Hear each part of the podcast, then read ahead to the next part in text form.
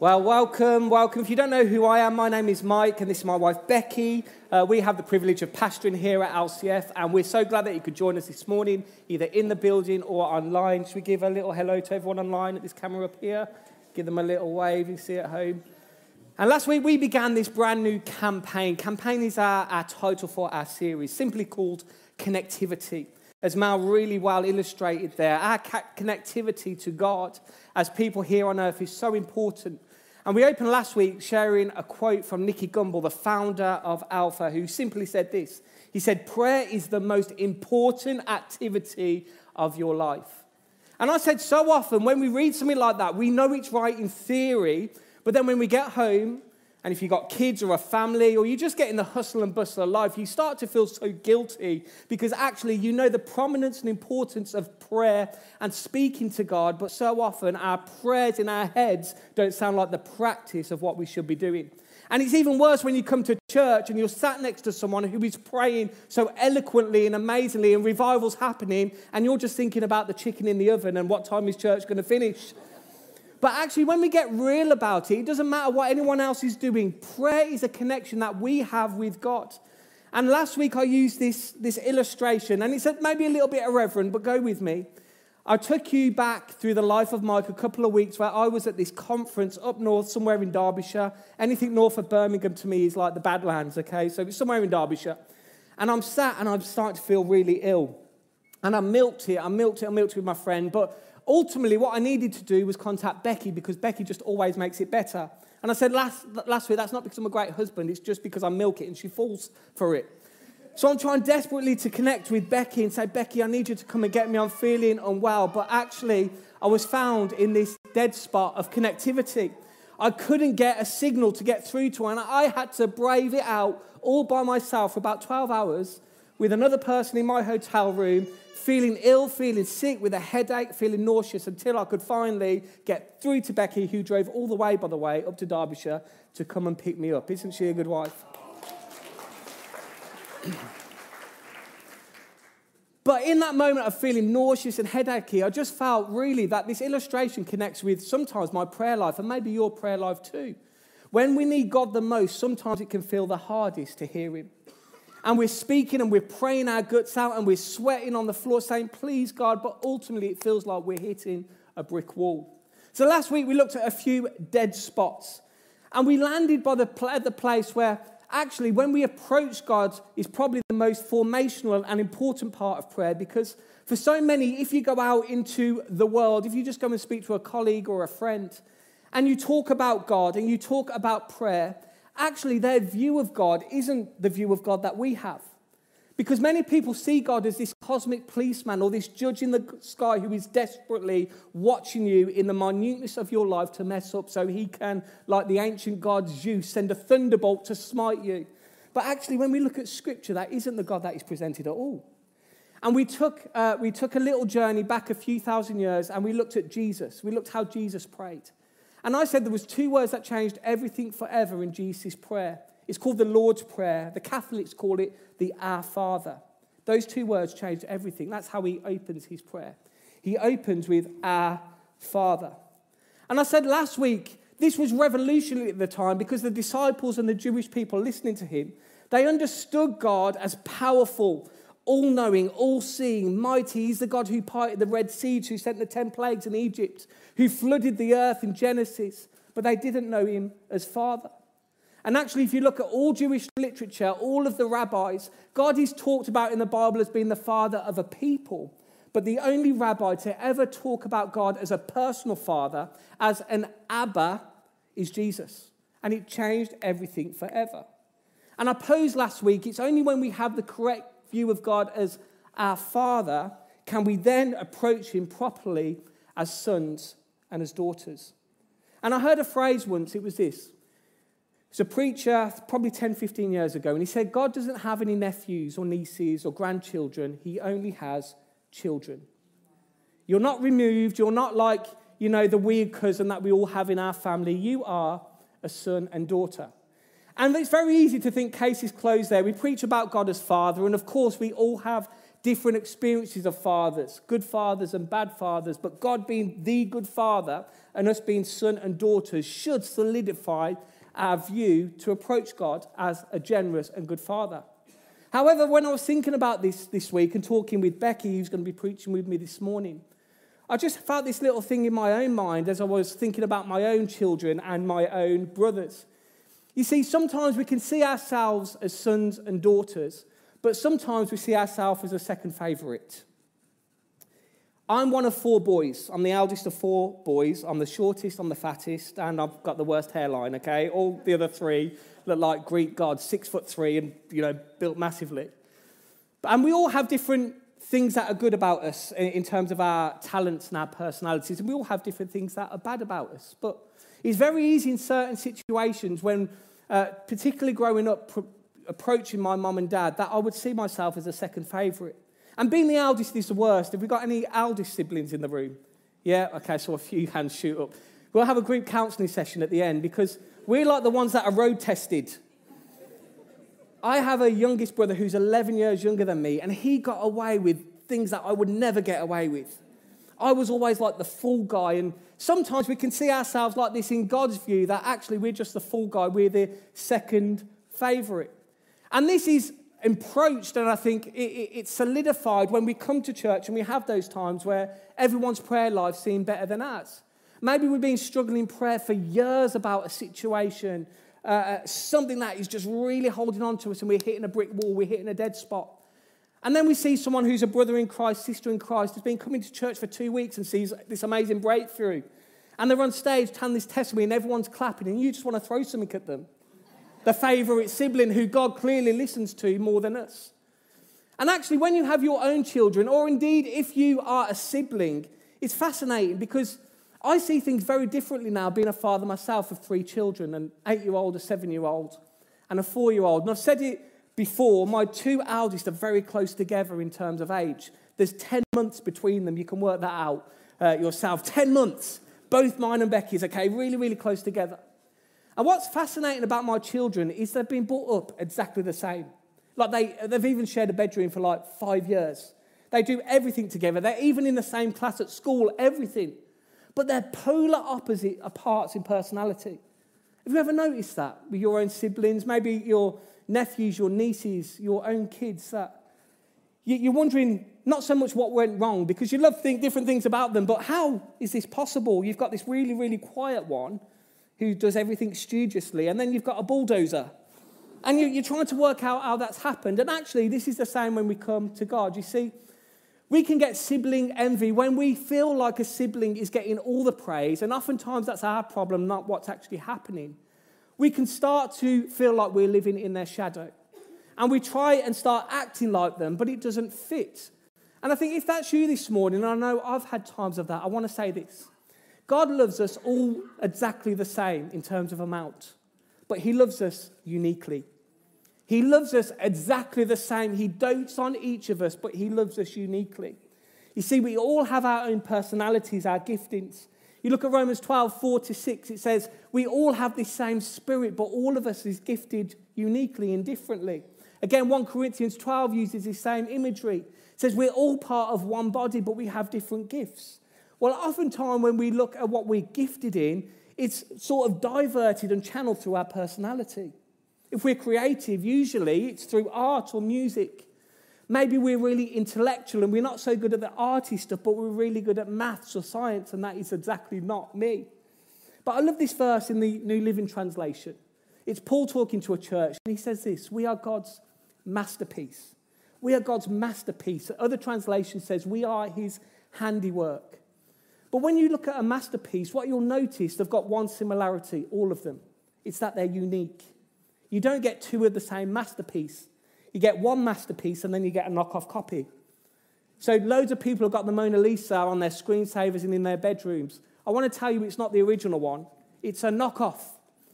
And actually, when we approach prayer, we can have this same thing. We start to see how other people are being blessed and we look at what they're doing and we try and apply it as a formula to our lives, but it just doesn't work and it doesn't fit. And we think actually the problem is with us. And particularly if you've been brought up in church or you've been around church for a while, Churches have different styles of everything, and indeed in prayer.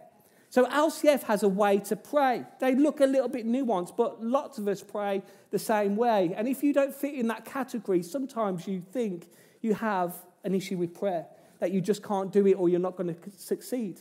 But actually, God might be telling you that your way to pray is completely different to how Becky prays, or I pray, or, or Tom prays, or Mal prays. It's just completely different. And let me give you a little bit of freedom this morning. I'll put it like this Comparison is the thief of joy. When you get so bothered about what everyone else is doing, you will find yourself frustrated, dejected, and in a pit. Talking about dead spots, the quickest way to finding a dead spot, not just in prayer but in faith, is comparing yourself to somebody else. When you look at that, what they've got and how they're doing, you totally miss your own gifting, your ability, your personality, and the things God has gifted and put in your life. And oftentimes he sat there as a good father saying, Look, I'm waiting for you to come to me, but you're trying to come as somebody else. The mask has got to go. You've got to veil up. You're putting on this mask and trying to be this person when actually I've called you to be you because you are a masterpiece. You're my handiwork. Psalm 139, you've been woven together in your mother's womb. I love the attention in that. The imagery is that God took his time with you with all your perceived flaws and imperfections. It's part of the masterpiece. Now, someone who did this really well and got this really well was King David. And if you're familiar with this story, there's a, a Sunday school story called David and Goliath. Has anyone heard of that story? Sometimes Sunday school stories are the best and most impactful.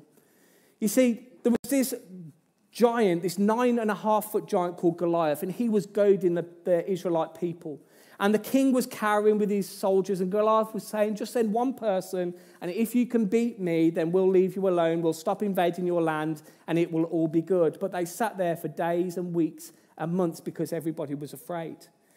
And then this young shepherd boy comes up, and the Bible says he was handsome. We've all got those annoying friends, haven't we? They're just good at everything and they're good looking. And he comes up with his little shepherd bag and his bag of cheese for his brothers.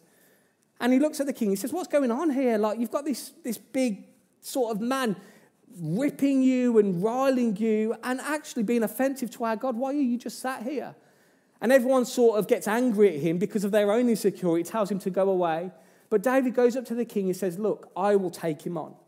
And Saul thinks, Well, it's worth a punt. You know, good king sends out the small boy to do his job. But he says, Let me prepare you. And he puts his armor on David. Let me just show you that scripture really quickly in 1 Samuel 17 38 to 40. And he says, Saul, King Saul outfitted the shepherd boy David as a soldier in armor. He put his bronze helmet on his head and belted his sword on him over the armor. And David tried to walk, but he could hardly budge. David told Saul, I can't even move with all this stuff on me. I'm not used to this. And look at this. And he took it all off. Some of us have been wearing somebody else's clothes for so long and we're trudging along when we're called to run. And what does God say? Take it all off. And then David took his shepherd's staff and selected five smooth stones from the brook, and he put them in the pocket of his shepherd's pack. And with his sling in his hands, he approached Goliath. And I imagine David going out with his shepherd's staff and this little bag of pebbles, and the soldiers thinking, like, this lad has lost his mind. He's obviously been drinking too many energy drinks and he's got his confidence up and he's going out. He should be wearing armor, he should have a sword, he's got no helmet. What on earth is happening? But you know what? They've been sat stuck for weeks and months, maybe even years in fear of this Philistine army, and with one shot, David fells Goliath. One shot. Why? Because he was comfortable in his skin. So, how on earth does this relate to praying and indeed uh, dead spots of prayer? Well, again, as I've said to you before, this is group therapy for me. So, come with me to Costa. Okay, sometimes Costa is the place where I'll just escape. Um, I won't tell you which one in case you all come and mob me there to get something from me. But Costa is where I escape. And, you know, I learn and I'm mentored very much by Pastor Allen, And this was Pastor Allen's trip as well. Okay, if you ever need Alan, don't ring his home phone, just go and scout the Costas in Luton and you'll find him. But sometimes I just have to get away. I have to get away from being husband or dad at home. I have to get away from being pastor at church. And I just need to be coffee, caffeine, addict, and consumer in Costa. And I can open up my laptop and I can get onto my emails, my work, just do what I need to do in relative anonymity and silence, just, just getting on with it. And the great thing about Costa is they have free Wi Fi, so you can connect. However, although this is great in theory, sometimes a lot of people have the same idea as me and they've escaped their small children, they've escaped their spouses, they've escaped their jobs, gone to Costa, and they sort of jump on this Wi Fi network and it makes it impossible to connect. So, have you ever been sat there in a coffee shop or a McDonald's and you're just pressing refresh? Just work, just work, just work. And it was at this time I was doing this, desperately needed to send an email to my boss, uh, Dave Campbell's our regional leader in Ealing, and it just wasn't working pressing my laptop, refresh, refresh, refresh. And it was going to that annoying page where you have to put in your email address and your passwords, jumping through hoops, and it still wasn't working. Refresh, refresh, refresh. And then I had a brainwave. And it does happen sometimes with me. I get a brainwave. I pulled out my phone and I went onto my personal hotspot. My personal hotspot. What on earth is a personal hotspot? You see, sometimes when you can't connect on a public Wi Fi, whether that be in Costa, Starbucks, McDonald's, or the venue of your choice, your phone provider gives you a personal access provision to the internet. So, what I could do with my laptop, I could use my phone as the mediator to connect to our personal hotspot. I feel like you need to tag me in today. It's like we're in a, in a what are those things where they, they fight? A wrestling match. we can do that. One of those personal hotspots. So, the idea is today, we're using this as an analogy to kind of represent that we all have a personal hotspot. We all have personal ways that we connect with Jesus. So, however, there's sometimes in church life, or if you've been on the Christian journey for a while, or if you're new to the Christian journey, you kind of watch what's going around you and you think, well, that's how I need to connect with Jesus. And like Mike was talking about, comparison will be a dead spot in your life in helping you connect. Sometimes we can be so consumed or just pick up the, the different actions of what people are doing around us that we never then tap into the personal hotspot, our personal way of connecting with Jesus. You see, Jesus has many ways that I believe he connects with us, and therefore I think there's many ways that we can connect with him. And in different seasons of our lives, I think it may cause us to connect with him differently. It's never boring being a Christian, is it? I was expecting a big whoop and a holler there. It's never boring being a Christian. I mean, if you go to a prayer meeting or a prayer group, let's use this as an analogy. You might go to one prayer space where everyone kind of prays in a similar way. But if you're blessed enough to walk in or hop onto a Zoom meeting where you're in a prayer meeting where there are so many different people exercising their personal hotspot of how they pray, you might end up in a jukebox prayer meeting which I think are one of the best, where you might have some people that have all the eloquent words and they have a lot of words. And I'm not dissing this because I love listening to people that speak properly. If you haven't noticed, sometimes I drop words, sometimes I make words up as well. So I love listening to people that are like, Hallowed, our Father our beautiful, awesome, authentic, Father, I come to you humbly. And like they've got loads of adjectives, and it, it's so sweet and good. And sometimes what we do is sometimes we think, if I can't talk like that, we then start to have a dead spot of going, well, I can't talk like that, therefore I can't pray sophisticatedly. No, be blessed by the person that is praying eloquently. And then you do you. There might be people in prayer meetings that will say nothing. And you think we've been, I think we've been kind of put into a corner thinking the people that sit quite quietly in prayer meetings are not really participating. Well, I don't think that's true at all. There are some people that this is just their personal hotspot. There might be people that get really excited in prayer meetings, are like on the go and can't keep still, and there might be people that like to just stay face down. So there's many different ways that we can connect with the Lord. There's, there's one person in our church, and I think she's fascinatingly brilliant when she prays. When she prays, she starts preaching. I can, I can see this hunger in this woman who knows the word of God when she prays. And I get a meal out of listening to her pray. So there's many different hotspots, many different ways that we can connect with Jesus. And we shouldn't limit ourselves in the church at all. And so what we want to do today is we just want to look at a couple of the hotspots that we might have and just zoom in on them today. I think we're just going to two or three two, two little hot spots and just kind of explain a little bit more. Then in a couple of weeks, we'll come back and maybe do some more if you liked it and found it helpful. So, the first hot spot that I want to talk about today is the sensory hot spot. These are people that they can connect with God through their senses. And these might be people that are really artistic, might be people that observe beauty and just feel such a sense of connection. It might be people that love and find it important what kind of music is coming into their ears when they enter a church. These things aren't wrong. This just means that these kinds of people, they feel like super connected and they're very sensitive. And, you know, for some of you in here, as I'm explaining this, you might be going, this is exactly me. And there'll be some of us in the room that go, there's bits of that are me, that are me, but not completely. And that's absolutely fine. That's what we want to explore today. So I just want to read this passage of scripture that I found. It says in the Psalms, their idols, this is what the Bible is saying about other gods, their idols are silver and gold, made by human hands.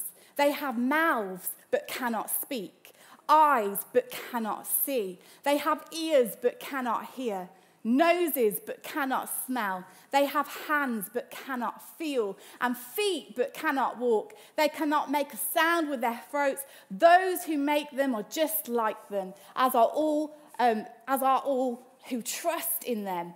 Israel, this is the church, trust in the Lord. He is their help and their shield. And I think what the Bible is trying to tell us here is that you and I serve a God that is alive and well and firing on all five or six or seven senses it mentioned there. It also talks about the feet and also your throat. And we have a God that not only exercises the five senses, but made and created the five senses that we experience here today.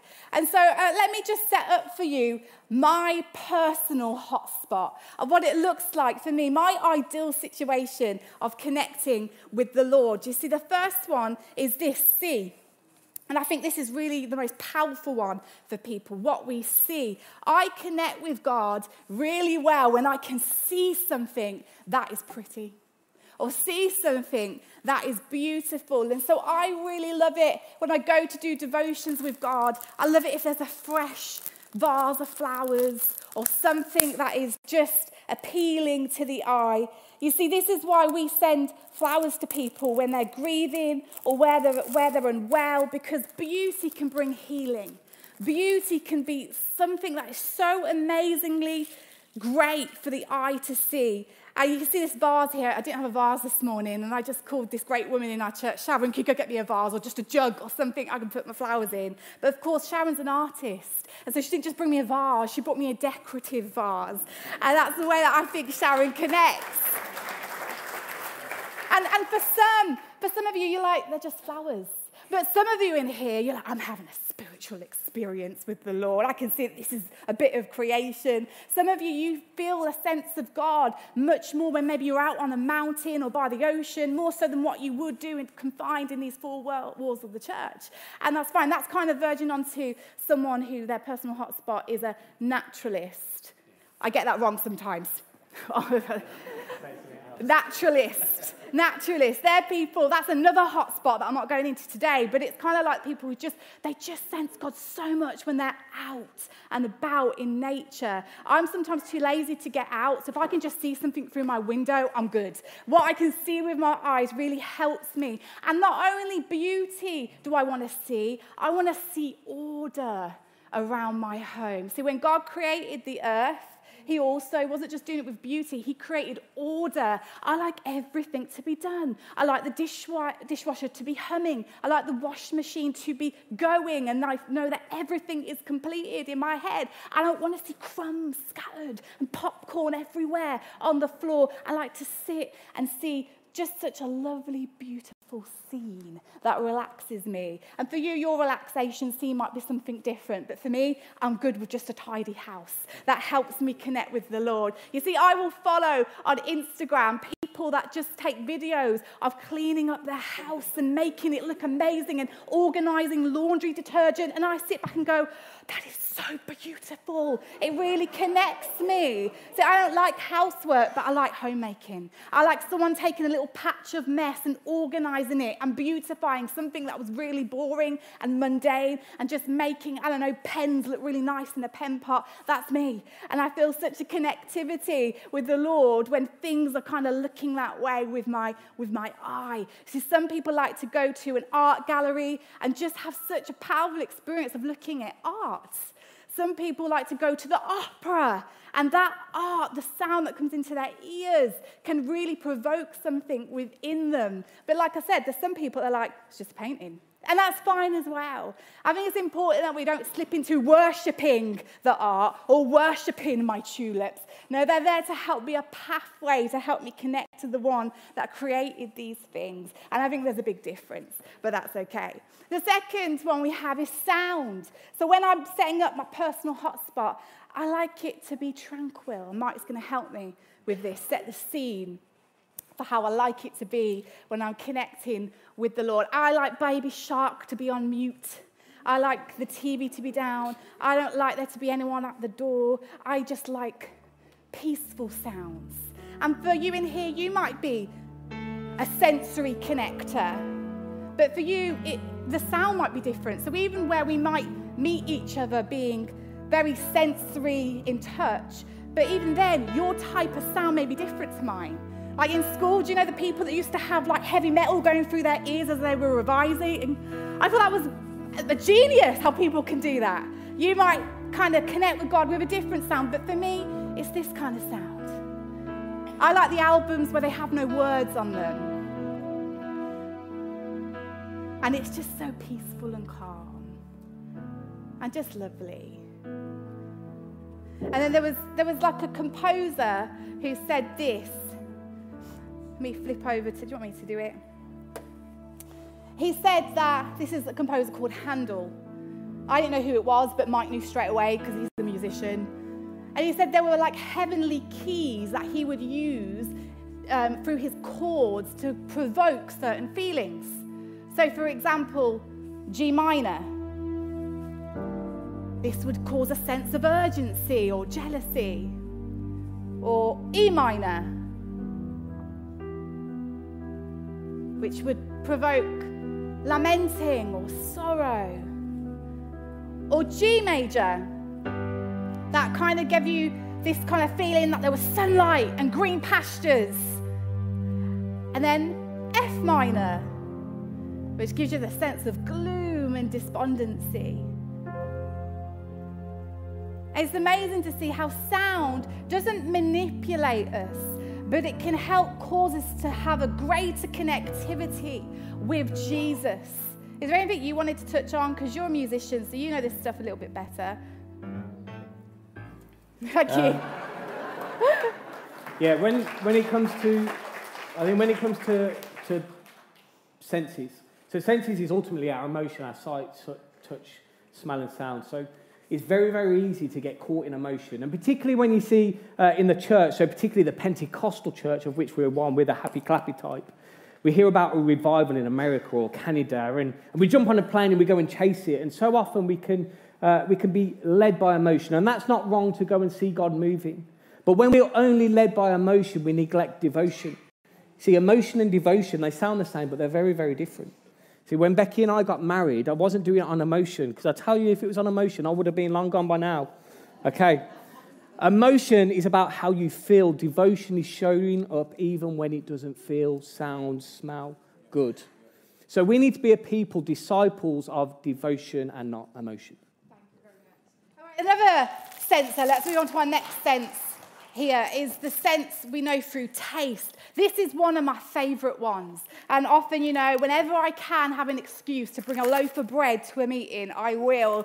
But I, um, I love taste. And you know, it's fascinating to me that Jesus, he would often connect with people around a table, breaking bread, sharing meals. Sometimes we don't need to go to a prayer meeting. You know, that's just not where connectivity is only. Sometimes we just need to get around tables, break bread with people, make time to have good food and to taste and see that the Lord is good. Now, I love communion. I remember my first experience of communion when I was a little girl in Sunday school, and we wouldn't partake in communion whenever it happened because sometimes we'd be in the different in a different place as the children. But uh, when I became a Sunday school teacher, I was like, whenever the church are doing communion, let the kids do communion as well because they're missing out. But you know, how I did communion is after the service, I'd go up to the communion table and I would see a whole massive loaf left over. Just a pinch was taken from it. And loads of little bits of Ribena in little teeny cups were left over. And I got so excited. And so I'd take the loaf. I think I had permission. Then I'd go settle down on the floor, on the church floor somewhere, and start to go at the loaf. I think that's where my love of fresh plain bread started. And I would love it. And then some of the other Sunday school kids would catch on and come and join in with me. And we had such a party. And you know, it wasn't about the bread, it was my connectivity going. Communion reminds me of how awesome Jesus is. Communion reminds me of his sacrifice. And it brings me so much joy. And it was because of the joy set before him that he took the cross.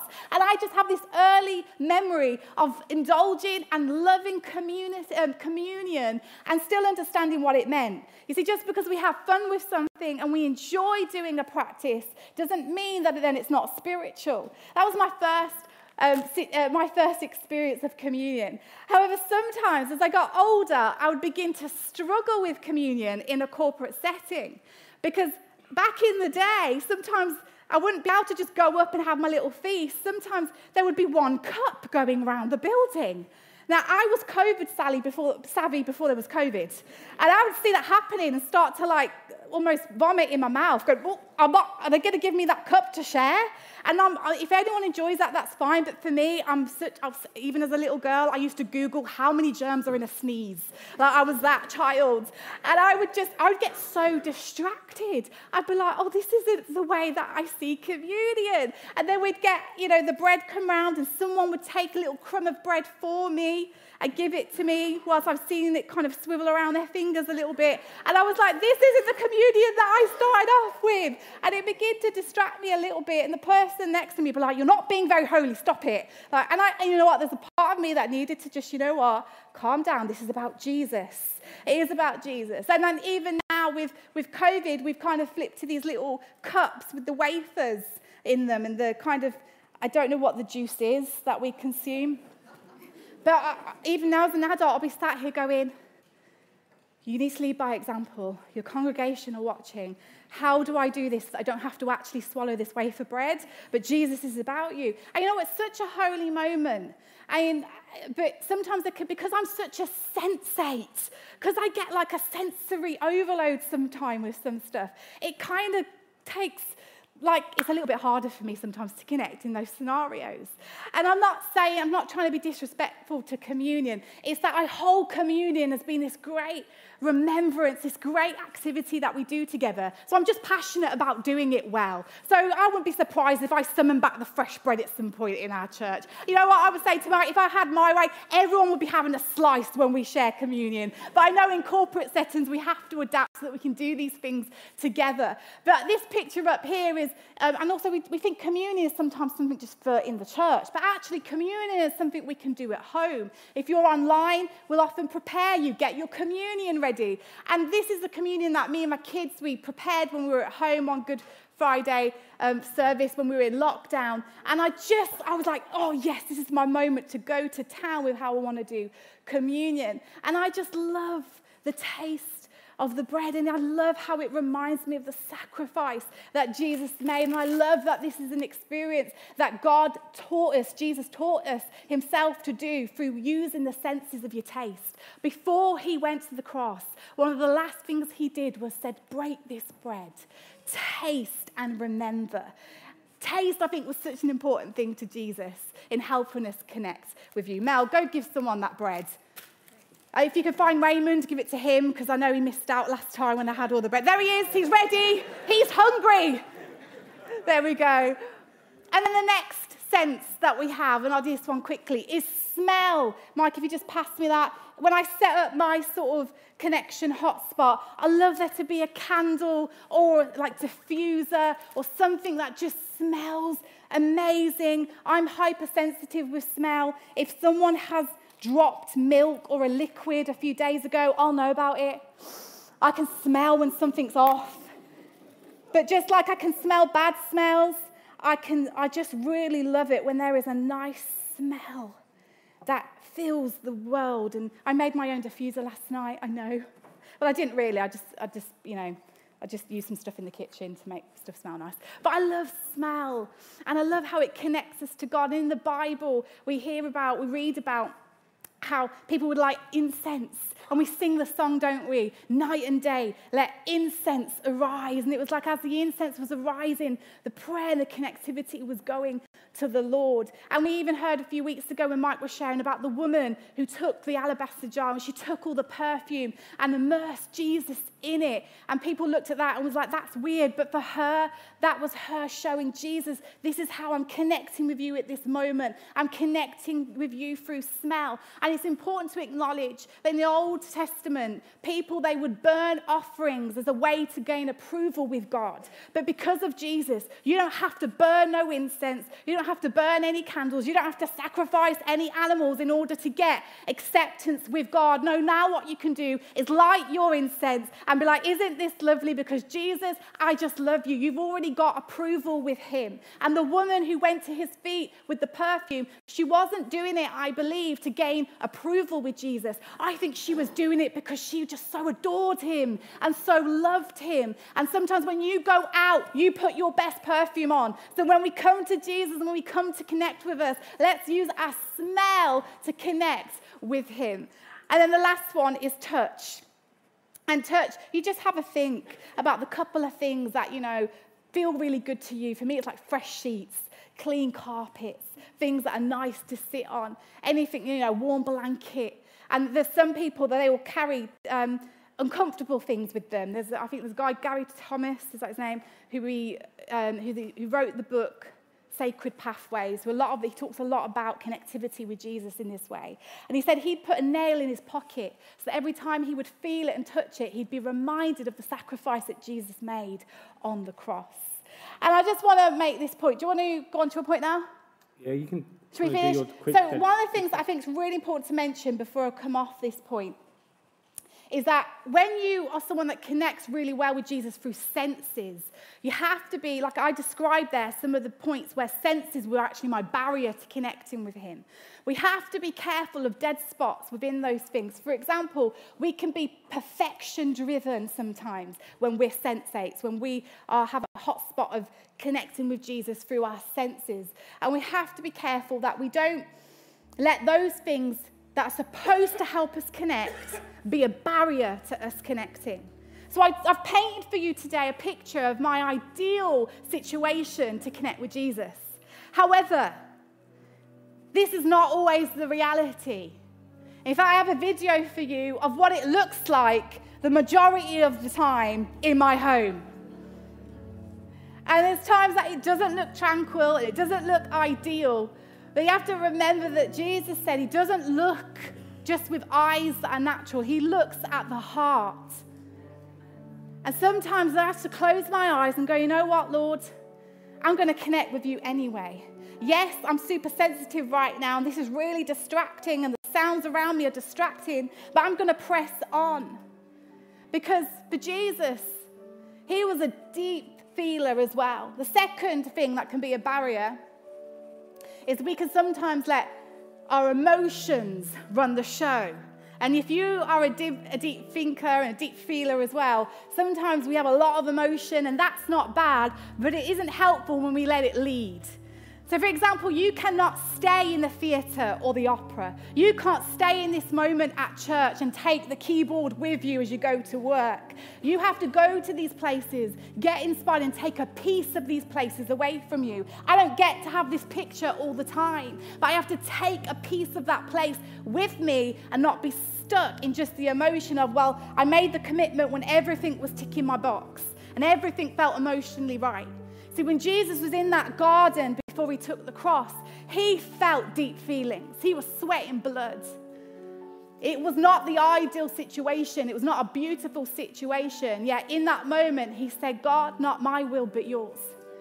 The cross, though Jesus was beautiful and though we proudly wear a beautiful cross as Christians, the cross was also brutal. And in that moment, he goes, Yes, I can feel so deeply what's happening to me. But I see the people, I see the sons and the daughters that I'm doing this for. And he's still connected with Jesus. Sometimes when you feel things negatively, and if you are a sensate kind of person, you'll feel things more deeply.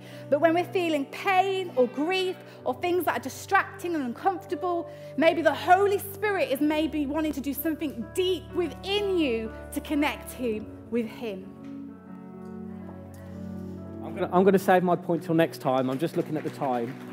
Uh, but I think, I think let's just go with that. You know, when we come to church, we don't come to church just to be downloaded on. We don't just want to hear something and go away. Our hope, particularly as pastors, as preachers, as communicators, as worship teams, everything we do here is to help us in our relationship with God, both uniquely but also corporately as well. And I just want to jump back onto that thing of devotion and emotion because we are a, a, culture who really values the senses, and it's very, very easy to skew out into, into deifying some of these things, you know, making this the main thing about how I feel. And when, we, when we're connecting with God, God is wanting to plant seeds in our life that come to fruition in the soil of emotion, uh, the soil, sorry, of devotion and not emotion. You see, when we plant things simply in emotion, they will come up just like the parable of the sower with Jesus. They'll come up, but they'll very soon fade, and we'll jump onto the next thing and the next thing and the next thing. And the thing is, when a plant comes up and it gets moved out of different soils, different soils, you damage it every time it's moved. It never has the, the space and the awareness to, to, to sort of grow and develop as it is. And, and particularly when we look at the church, we come to church, no church is perfect. I think someone famously said, if you go to a perfect church, you're going to mess it up because you're imperfect. Every single one of us has some amazing things about us, and every single one of us has flaws and imperfections as well. But if we are only driven by our emotions about how we are feeling when we come to God and about how God makes us feel, we're not disciples at all, we're consumers. Disciples means to apprentice ourselves to Jesus. And, and for a few years, I was an apprentice. Before I was a preacher, a pastor, I was a structural engineer. And before I was a structural engineer, I was a hairdresser. Now, you wouldn't know that now looking at my hair, but I was a hairdresser for about three years. And I apprenticed under different hairdressers. I, I had to sweep floors for a year, watching how people cut hair, blow dried hair, did foils and colors, how you mix um, sort of hair dyes, which sounds really simple, but you need like an A level in science, getting the mixtures right in hair dyes. But to apprentice, is doing a lot of unseen work. It's not just the glory stuff about doing the things that everyone sees and congratulates you on. It's about doing your homework and, and really doing some rubbish stuff as well. My, my title, I think, for the first six months was Chief Tea Maker. So I can make a cracking cup of tea because that's all I was doing. It wasn't directly involved with anything I wanted to do. And sometimes this is the same with being an apprentice to Jesus. We focus only on what Jesus can do for us and how we feel and all the good things, but actually, when we do the daily stuff of life, we think we're failing because we encounter trouble. And I've said it many times from this platform Jesus never promised us a perfect life. He actually promised that we would face trouble. We don't often preach about that or teach about that or hear about that. But our hope as disciples is that we would be evergreen. By that, I mean we will produce fruit in season, but we will be evergreen. We'll be evergreen. I think it's Psalm 1:3 says we will be like a tree planted by streams of living water that bears fruit in season, but our leaves remain evergreen. So we will have times that are fruitful, and we won't produce fruit all year round. And that's okay, and that's normal, and that's part of being a disciple. But when we get caught up in this thing of it's only about our emotion, about the goosebump songs that we get, you know, we sit down when there's a song we don't like, and we jump up, hands raised, when there's a bridge we do like. And I just want to give you permission this morning to lay down some of your doubts. I wonder if you can stand with me, going back right to the beginning, talking about David and Saul and putting on armor. Maybe you're unfruitful, not because you've um, done anything wrong, but because you are trying to wear someone else's armor. Maybe you're looking at the palm tree, but you're trying to plant it in Luton. You're not going to have much planting a palm tree in Luton.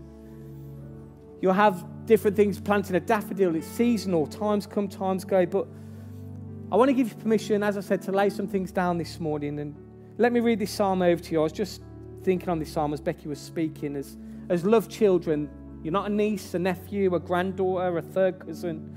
When you come to the Father, you find your pathway to connect with the Father, Him loving you uniquely and you loving Him back uniquely. Think of these words. One of the most well thumbed and well known Psalms, Psalm 139. It says, You have searched me, Lord, and you know me.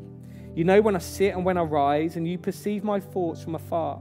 You discern my going out and my lying down, and you are familiar with all my ways. Before a word is on my tongue, you, Lord, know it completely. You hem me in behind and before, and you lay your hand upon me. Such knowledge is too wonderful for me, too lofty for me to attain. Where can I go from your spirit and where can I flee from your presence? If I go to the heavens, you're there. If I make, I make my bed in the depths, you are there. If I rise on the wings of the dawn, if I settle on the far side of the sea, even there your hand will guide me. Your right hand will hold me fast.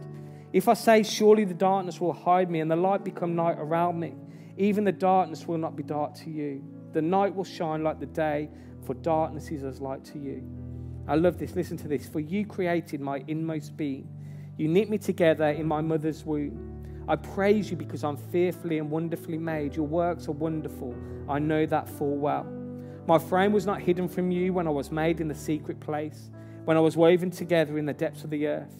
Your eyes saw my unformed body. All the days were ordained for me were written in your book before one of them came to be. How precious to me are your thoughts, God. How vast is the sum of them. Were I to count them, they would outnumber the grains of sand. Search me, God, and know my heart. Test me and know my anxious thoughts. See if there is any offensive way in me and lead me in the way everlasting. Sometimes the offensive way to God is approaching Him with a mask on, as we said right at the beginning. Trying to be something we're not. We looked at this a little bit last week we looked at the Psalms, and actually, the Psalm is this massive, wide breadth of a book with different prayers and really raw and honest prayers. And we're going to go into our last song now, or last two songs. But this first song, um, it starts like this it says, Here I am to worship. Here I am to worship. And we've got no particular response. We only got through one hot spot. We'll revisit that. But maybe you're in church this morning and something within you is just tugging a little bit, and, and something within you is thinking, actually, God, I'm struggling with you at the minute and where I'm connecting. Actually, God, I'm not quite sure my identity and, and if I'm being honest with myself when it comes to you. And maybe you just want to come and find some space in the front here or in the, the aisleways. And, and as we sing this, we sing this as a prayer, a declaration. Say, Here I am to worship, completely unashamed with our past, with our future, with what we've been doing, what we're not. Here I am, God. It is just me and it is just you. Thank you, team.